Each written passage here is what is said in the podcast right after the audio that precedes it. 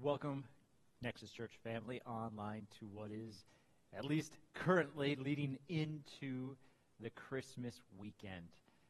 In the next six days, we are going to be all participating in many different festivities, uh, whether it's family get togethers or school uh, get togethers or just things at church and in life where we are in busy mode, hectic mode, getting Christmas gifts and, and engaging in all sorts of activities. And my hope for you today is that you can just step back for maybe 20 minutes and just examine, examine Jesus.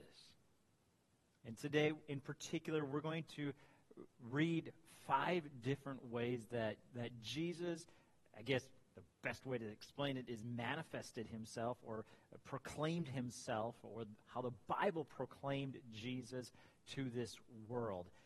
It's, it's the word behold that we're really focusing on today. We read this word many different ways throughout the Bible, not just the New Testament, the accounts of Jesus, but leading to his birth through what we call the prophets in the Bible, those who predicted his coming. And in these instances where the author writes the word behold, we see five different ways that God manifests himself or reveals himself to us. And so today we're just going to take a look at this. The word behold in the original is henea, That is in Hebrew. Hinea. And today it's, it's more than just the word behold. It was trying to it was trying to proclaim something. It was trying to get our attention. We translate it as behold, but, but really what the author was trying to get at was this pay attention, look at, be prepared. This, this is something important, something special, something that we want you to get a grasp of. And so today, we're just going to look at the times where in the Bible we read, Behold Jesus, or Behold Emmanuel, God with us.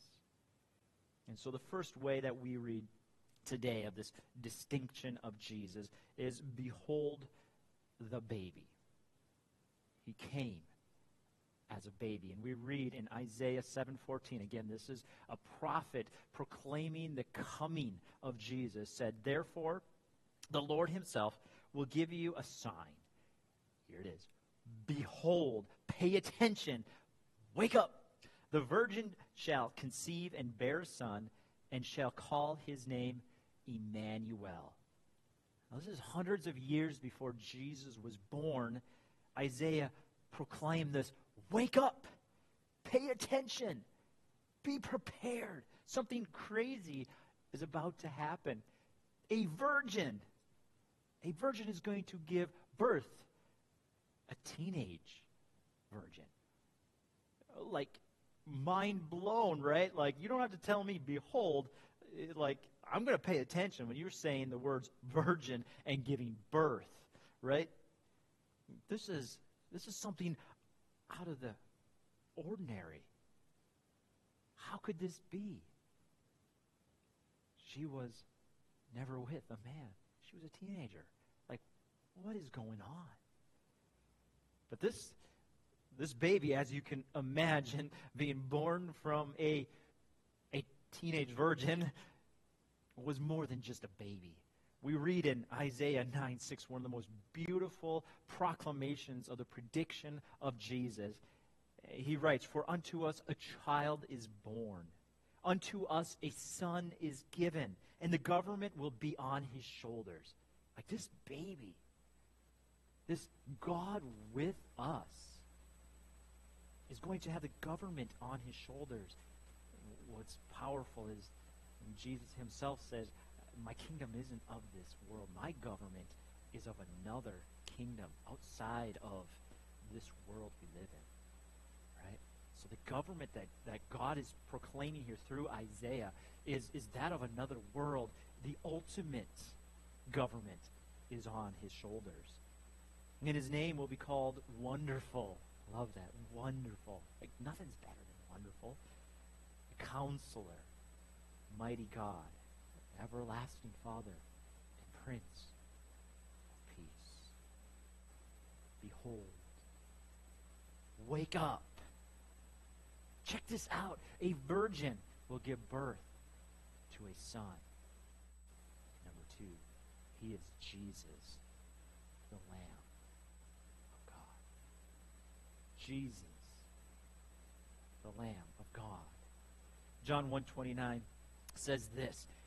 The next day, John, now this is his cousin, John the Baptist, who was again a prophet in a way because he was predicting the coming of Jesus who had not revealed himself yet. And so John sees Jesus coming, his cousin coming. This is profound. He sees him coming, walking towards him, and he says, Behold, wake up, pay attention. Something awesome is about to be said here. The Lamb of God who takes away the sin of the world. Here he is. The excitement was paramount. It was, it was beyond belief. He was like, This is the Lamb of God. Remember Israel. Remember what the Lamb of God meant. This goes way back, hundreds and hundreds and hundreds of years, when Israel was in captivity. They were enslaved in Egypt, and they were forced to do labor and, and be under horrific circumstances. And God told them to take the lamb, spread its blood over your doorposts, and I will pass over your house at night and will not take your firstborn. But of those of the land who didn't do that, that being the Egyptians, he would take the firstborn. And ultimately, what that Lamb of God would do would free Israel from captivity. And now, John the Baptist is linking Jesus to that for all of Israel to hear. This is the Lamb of God who wouldn't just take us out of slavery for this kingdom of earth. He's going to take us out of slavery from the kingdom of, of our sin. He's going to free us for all of eternity. This isn't just a, a out of card in Egypt deal. This is a, a ticket out of hell for all of eternity. He is the Lamb of God who would take your sins and my sins. He would free us from this slavery to sin once and for all time. We wouldn't ever have to, to take a lamb and spread it out ever again to forgive us of our sins. We can't earn our way to heaven. We can't do anything. But Jesus did it for you. He did it for me. And then we read in Revelations 5:12 where again we read worthy is the lamb who was slain to receive power and riches and wisdom and strength and honor and glory and blessing. Behold, check it out. Here's the baby who was born to die, to take my sin, to take your sin, the Lamb of God. And he is number three Jesus, the man. This is profound. Jesus came into the world as God, as the Lamb of God to take away our sins of the world, but he was also human. Now, I get it if you're sitting there thinking along with me, myself, eh, this is a hard concept. Like, how can Jesus be fully God and fully man? He blows everything we know and understand right out of the water. We read in John 19, 5 and 6, Then Jesus came out wearing the crown of thorns and purple robe, and Pilate said to them, Behold the man. Right? Pilate was the, the one in authority over all of Israel at that time. Israel, in the time that Jesus was living, was held under captivity in a loose kind of way over the Ro- by the Romans. And Pilate was that man who had the authority over Jesus. And he looks out at the crowd who hated Jesus because of the good things he had done, but ultimately because he claimed to be God.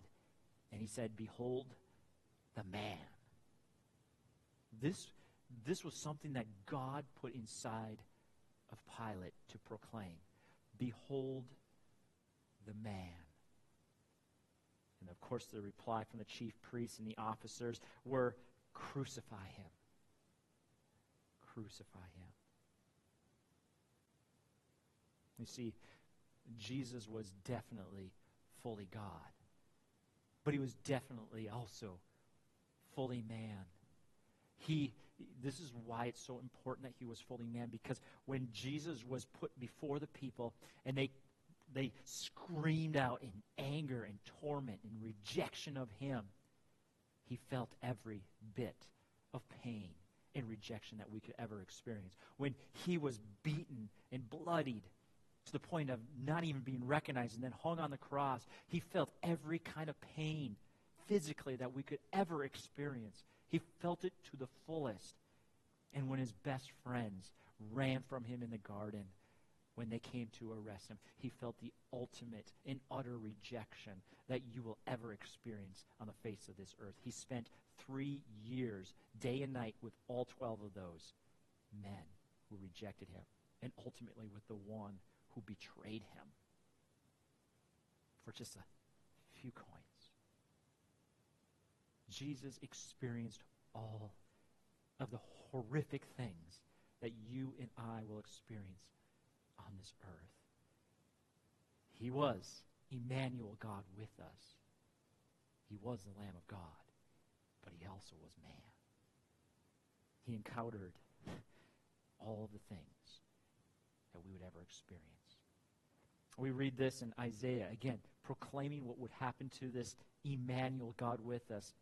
In Isaiah 53, 5 and 6, but he was wounded for our transgressions, for our evil things we've done. He never did one bad thing, but for our evil, he was bruised for our iniquities. The chastisement for our peace was upon him. And by his stripes, we are healed, fully healed. All we like sheep have gone astray. We have each turned, every one, to his own way, and the Lord has laid on him the iniquity of us all. And Jesus ex- faced every kind of extreme torture, rejection, pain. But yet, when he was up there on the cross, he looked up to the Father said, Father, forgive them. Forgive them. Here I am. And the Father turned his face away. Why?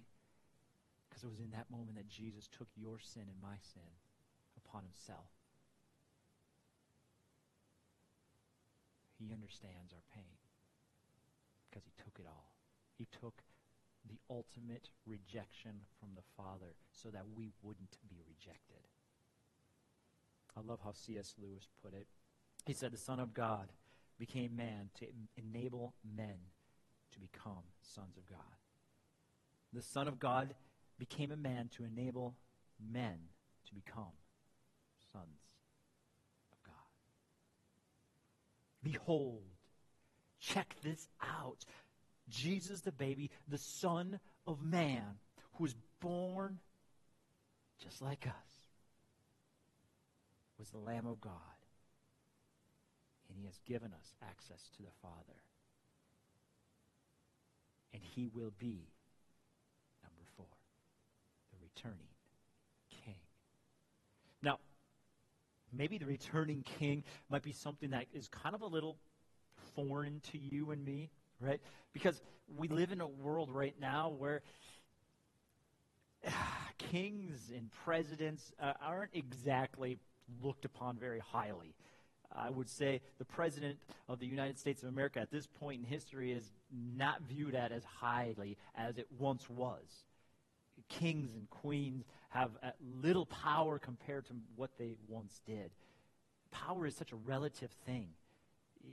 We don't really know where power lies anymore. It used to be in those authority figures, in the in the presidents and the kings and teachers and pastors and business leaders, but they hold very little power now with the rise of social media and everybody having a voice. And I'm not saying it's right or wrong, but when we come to Jesus as the king, it seems to have lacked the power it once did.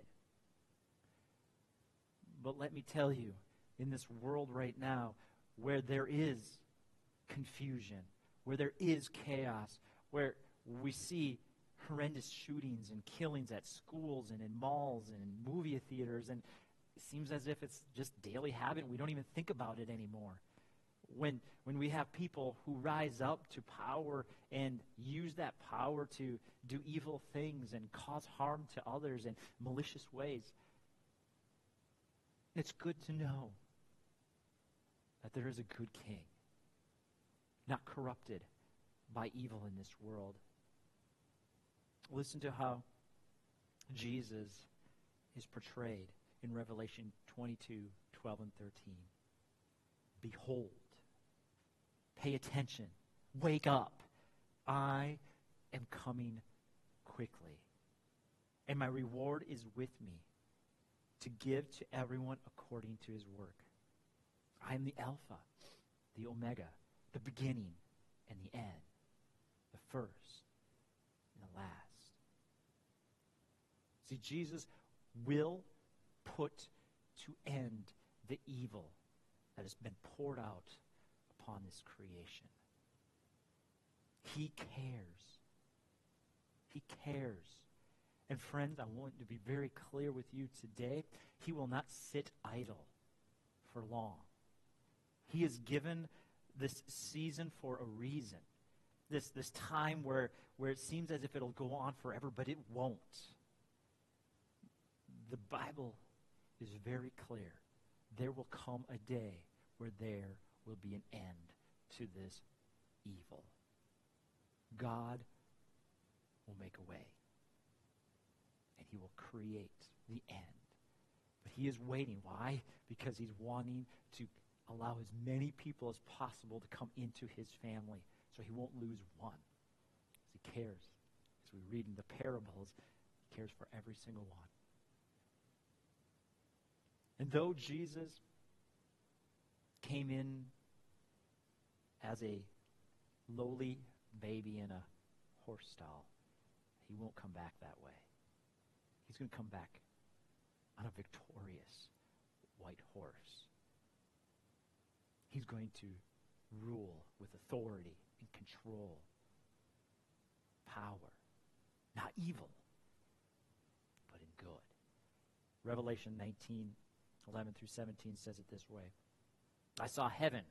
Now, if you don't know the book of Revelation, this is a, a vision that God gave the apostle John as he was on an island waiting pretty much for his time on earth to be end. And, and God gave him this vision of the future. And so he sees this, this vision of heaven standing open. And there before me was a white horse whose rider is called Faithful and True. This is what God had given him to write so that we could know what the end will look like.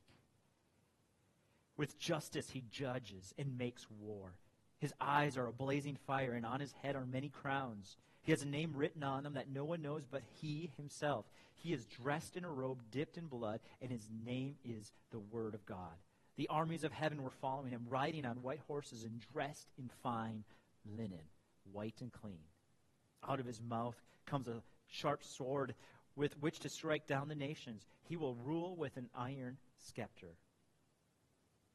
He treads the winepress of the fury of the wrath of God Almighty on his robe and on his thigh, he has the name written King of Kings and Lord of Lords. Behold, time is short. Look around. See the pain. See the wars. See the famine. See the moral depravity, the economic downturn. But behold, greater than all of that is the coming king. One day, the trumpet of God will sound, and he will come in with justice, with mercy, with grace, with truth. Behold, the baby in the manger. Behold, Jesus the Lamb of God. Behold, the man who took the sins of yours and mine. Behold, the soon returning King. And lastly, behold Jesus, the one who wants to share life with you. This is where it gets practical today. This is where it gets between you and God today. See, God came as a baby in this horse stall, right?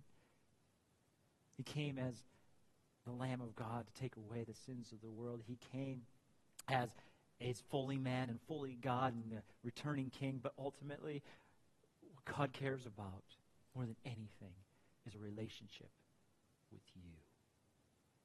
Listen to how Revelation 3:20 puts it. Behold, pay attention, wake up. I stand at the door and knock. Knocking. Knocking. Knocking. And if anyone hears my voice and opens the door, I will come into him and dine with him and he with me. Behold. Jesus is saying to you right now, behold. Whether you've never let him in or you've let him in, but maybe you need to do that again today. Or maybe you've let him in and, and you live with him and, and it's a great relationship, but it's gotten cold and that relationship is, is not the same it once was. Maybe he's sitting there saying, You've only let me in so far. Or you've gotten too busy and you've pushed me out to maybe the part of the house that is just for occasions, special occasions where it's Christmas time and, and you'll let me in again. Or it's Easter time and you'll let me in again. Or there's a hard time and so you let me in again. I, Jesus is saying, I'm knocking. I'm knocking. This is, this is not just a, a special occasion thing. I'm knocking. Will you let me in? I'm knocking. I have unconditional love for you. Will you let me in? I'm knocking. Will you let me in? I have peace that passes all understanding. I'm knocking. I have joy that's unspeakable, just waiting for you. I'm knocking. I want to give you life abundantly. I'm knocking. Will you let me in? Who? Who is this child to you? Behold. Behold. He is the child who is both Lamb of God, Emmanuel, God with us, but also fully man like us. He is the returning king who will rule forever. But ultimately, he wants to rule with you in his presence. And so today, as we come to an end of this this Christmas season and you go into this last week of being with family and busyness. Don't just let it pass you by and a blur and forget it and wake up on January 1st and be like, what just happened? I got steamrolled. that's not God. That's, that's this world trying to disillusion you to what life is. Life isn't stuff it's great to be with family. It's great to see people you don't get to see every every so often other than Christmas and get-togethers. Those are all great things. Traditions are great. Christmas Eve services are great. But we get so busy doing all of this that we don't slow down. All the while, Jesus is like, ah, guys, remember this holiday? It's about the greatest gift, not one that is of this world, but one that came into this world, freed this world of all of its sin and anguish and ultimately gives you access to the Father for all of eternity, I, I want in. But if you're too busy, I just sat at this entryway offering you everything you could ever want and imagine while you're busy doing things that will fade away. Missing the opportunity to have this beautiful relationship with the one who loves you desperately and, and doesn't want you to push out things in this world, but wants you to allow him into things of this world. This isn't a, a Jesus is awesome and I just want you to be just spending all your time with him and forgetting things in this world. That's not what God did. God came into this world and penetrated and filled this world with his presence and changed this world. He wants to come in and obliterate what you call life and fill it with his amazing presence. And so many people, both Christian and not Christians, have totally missed the beautiful, life giving, amazing, amazing life that he can give you. So today, that is my prayer for you, is that whether you've given your life to Jesus or you haven't, that you will allow him to come in and to give you life and give you life abundantly this year. That is the gift he has for you. And then your job is to give that gift to others. There's no greater gift. And so, Father, I pray right now in the name of Jesus for those who have not given their life to you. They have not received that wonderful gift of Jesus Christ, the only one who can free us of our evil and sin that we have done so that we can have access to the Father for all of eternity. God, I pray for every person listening that they will give their life to you. They will accept that gift and then give their life back to you, saying, I am yours. Do with me as you will. And so, Father, I pray that for every person, that they would give you their life today. In Jesus' name, amen. Thank you for so much for following with us this, this wonderful Christmas season. I know it goes fast, and if you haven't been able to follow us with all the messages and Christmas programs that we put on, you can always go back and listen to our previous messages. And I just wish you and your family a wonderful Christmas holiday this week, and we will see you again next week as we come back together and we celebrate going into this new year. We'll see you again real soon.